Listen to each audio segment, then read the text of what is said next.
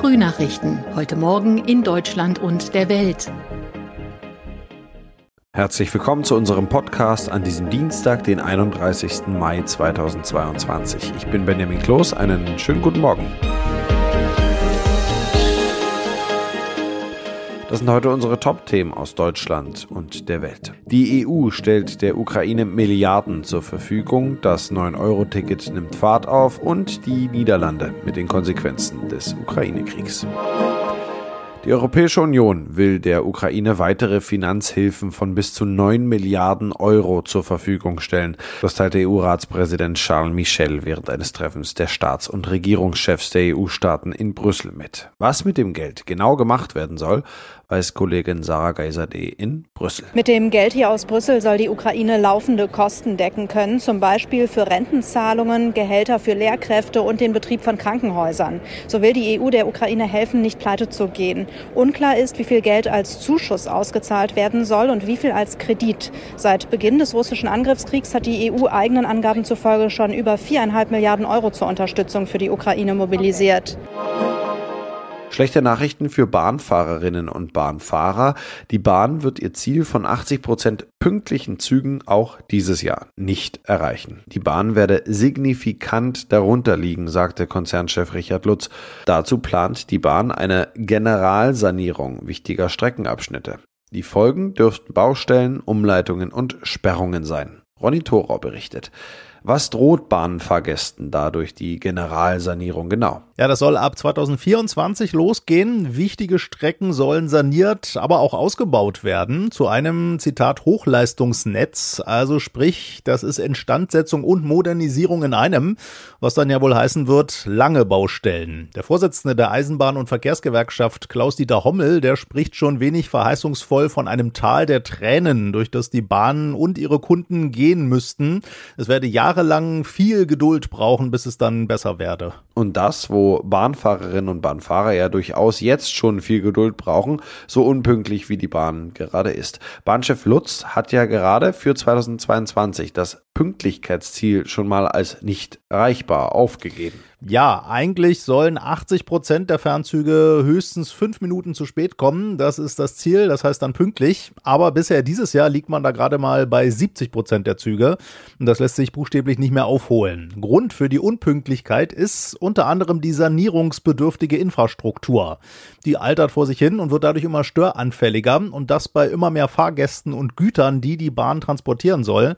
Das funktioniert einfach doppelt nicht. Apropos immer mehr Fahrgäste. Das 9 Euro Euro-Ticket wird bei der Bahn ja ordentlich verkauft. Ja, eigentlich schon was Gutes. 2,7 Millionen dieser 9-Euro-Tickets hat allein die Bahn jetzt schon für den Nahverkehr verkauft. Das belegt auf jeden Fall, die Nachfrage ist da.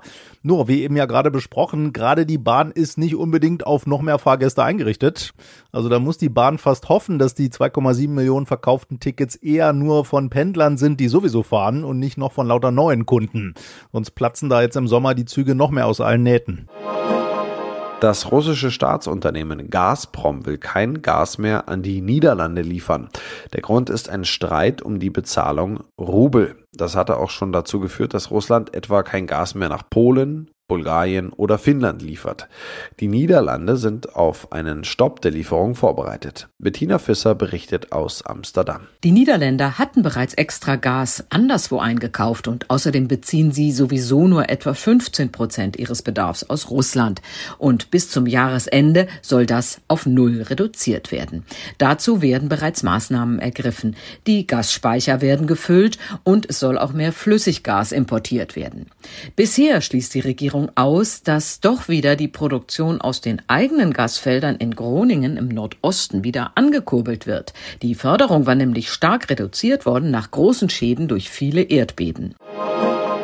In unserem Tipp des Tages geht es heute ums Rauchen. Denn es rauchen zwar immer weniger Menschen in Deutschland, aber allein 2020 sind rund 75.000 Menschen an den Folgen des Rauchens gestorben. Das meldet das Statistische Bundesamt. Wie man vom Rauchen ein für alle Mal loskommt, darüber sprechen wir zum Weltnichtrauchertag mit Nicole Gabor. Sie ist Rauchentwöhnungscoach und hat ein Programm speziell für Frauen entwickelt. Rauchentwöhnungsprogramm nur für Frauen. Sind Frauen denn etwa anders süchtig als Männer. Es gibt eine Studie, die herausgefunden hat, dass Frauen anders süchtig sind als Männer, dass Frauen, ja, ich sag mal, emotionale Phasen, Stimmungen wegrauchen. Und das hat auch damit zu tun, dass Frauen mittlerweile ja eine ganz andere Rolle spielen. Also sie übernehmen ja ähm, häufig Familienthemen, sie kümmern sich um die Kinder, sie gehen gleichzeitig arbeiten, dann auch in, in Positionen, wo viel abverlangt wird und auch so dieser, dieser ganze Stress, der wird dann häufig weggeraucht. Im Programm gibt es eine 18 Tage rauchfrei Challenge, an denen die Frauen zusammen teilnehmen. Wie läuft das ab? Das ist ein permanenter Austausch, den ich natürlich begleite in der WhatsApp-Gruppe. Wir haben eine Facebook-Gruppe. Man sieht sich jeden Tag in, ich sag mal, Live-Coachings und es macht auch irgendwie Spaß. Ne? Und Rauchentwöhnung kann ja auch Spaß machen. Was sollte man als erstes machen, wenn man aufhören will zu rauchen? Veränderung braucht Bewusstsein. Erst wenn ich mir bewusst mache, wie ich handle, dann kann ich das ja verändern. Und beim Rauchen ist es so, dass vielen gar nicht klar ist, wie viel sie rauchen. Also sich vielleicht mal aufzuschreiben, wie viel man wirklich raucht, in welchen Situationen raucht man. Ne? Zu gucken, ist das jetzt eine Zigarette, weil ich drei Stunden nicht rauchen konnte, weil ich im Meeting saß, oder ist das eine Zigarette, weil ich Langeweile habe, um einfach mal so das Raucherverhalten sich anzuschauen. Und wenn man da so ein Bewusstsein entwickelt, also das passiert ganz häufig, dass dann auch meine Kundinnen sagen, ich rauche ja schon viel weniger, einfach weil mir klar wird, die will ich ja gar nicht rauchen. Ne, es sind ja auch ganz viele Automatismen dahinter. So, und dann wird's interessant. Dann kann man sich einen Rauchstopptermin setzen und dann geht's einfach darum, Nein zu sagen zur Zigarette. Was sollte man als erstes machen, wenn man aufhören will zu rauchen? Also Veränderung braucht noch viel mehr. Ich denke mal auch so dieses Auseinandersetzen, warum tue ich mir eigentlich diesen Stress an? Ne?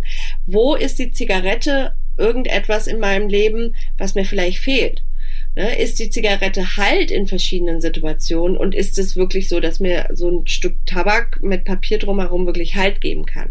Also von heute auf morgen klappt nicht schnell. Körperlich gesehen passiert sehr schnell eine Regeneration und man hat schon in den ersten Tagen einfach Erfolge, was natürlich auch motiviert.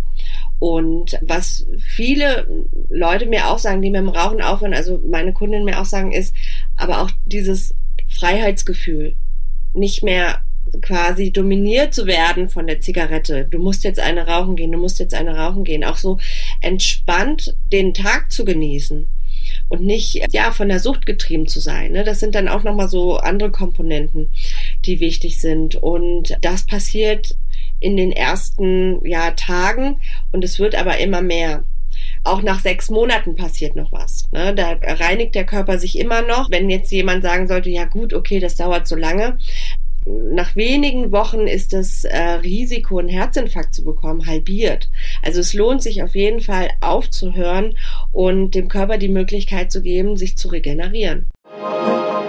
Und das noch, Boris Becker geht nicht gegen seine Verurteilung in Großbritannien wegen Insolvenzstraftaten vor. Sein Mandant habe entschieden, keine Rechtsmittel einzulegen, erklärte der Anwalt des früheren Tennis-Superstars. Becker war zu zweieinhalb Jahren Haft verurteilt worden. Philipp Detlefs berichtet aus London. Becker akzeptiere das Urteil der Jury und das vom Gericht festgelegte Strafmaß, sagte sein Anwalt. Gleichzeitig betonte er, der ehemalige Tennisstar sei in 20 von 24 Anklagepunkten freigesprochen worden und habe sich vor der Eröffnung der Privatinsolvenz nichts zu Schulden kommen lassen. Grund für Beckers Verurteilung seien demnach private Zahlungen, die er nach der Insolvenzeröffnung über ein Geschäftskonto veranlasst habe. Becker sitzt in einem Gefängnis rund 70 Kilometer westlich von London. Die zweite Hälfte seiner Haftstrafe soll voraussichtlich zur Bewährung aus ausgesetzt werden. Das war's von mir. Ich bin Benjamin Kloß und wünsche Ihnen noch einen schönen Tag.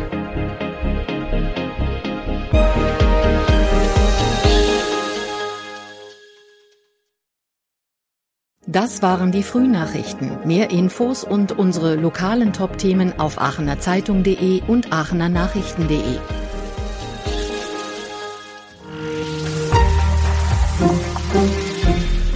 Die Frühnachrichten sind ein Podcast aus dem Medienhaus Aachen.